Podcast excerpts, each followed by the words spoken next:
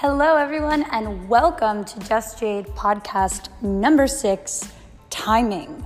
Coming to you live, not from Miami Beach, but from Coral Gables.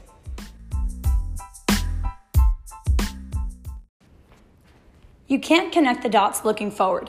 You can only connect them looking backwards. So you have to trust that the dots will somehow connect in your future. You have to trust in something, your gut, destiny, life, karma, whatever. This approach has never let me down and it has made all the difference in my life. Who's that quote from? None other than Steve Jobs from Apple. Today I'm going to tell you a little story about timing.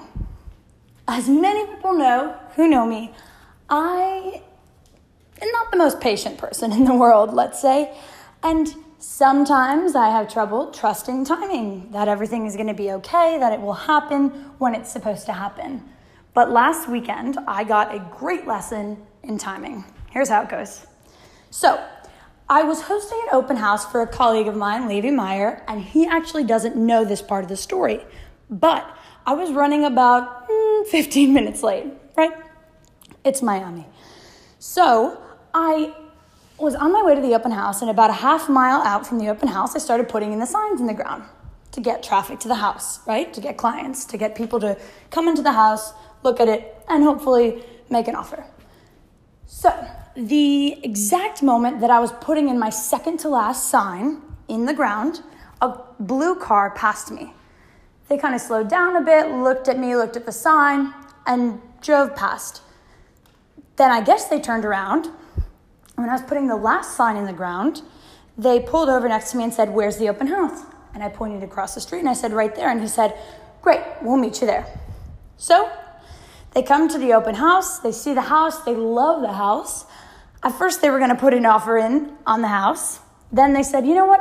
We actually want to see something on the water. Can you show us something on the water? So he did.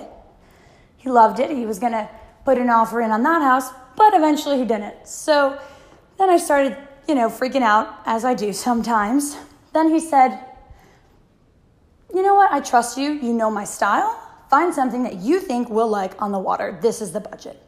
So I found something I thought they would like on the water. He didn't even look at the pictures before he trusted me to choose the house, which was a lot of pressure, but hey, it's all right.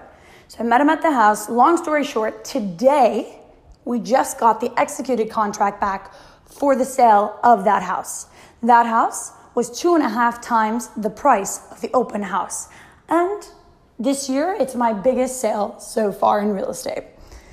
So, what is the point of this story? The point of the story is if I hadn't been running exactly 15 minutes late, exactly putting in that sign in the ground at exactly that location, and their car hadn't been driving exactly at that point, at that exact time, I don't think I've said exactly enough, none of this would have happened.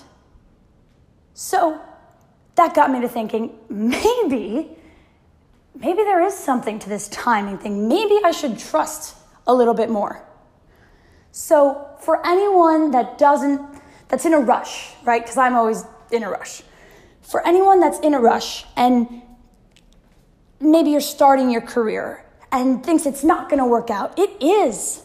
It is. And it's all going to happen when it's supposed to happen without sounding like a self help guru, right? It really, it really does. You just have to keep on keeping on, and I promise you, eventually, eventually, you will get exactly everything that you were supposed to get, and all the hard work will finally come through. So that's my motivation for today. And trust timing, okay? See you guys soon.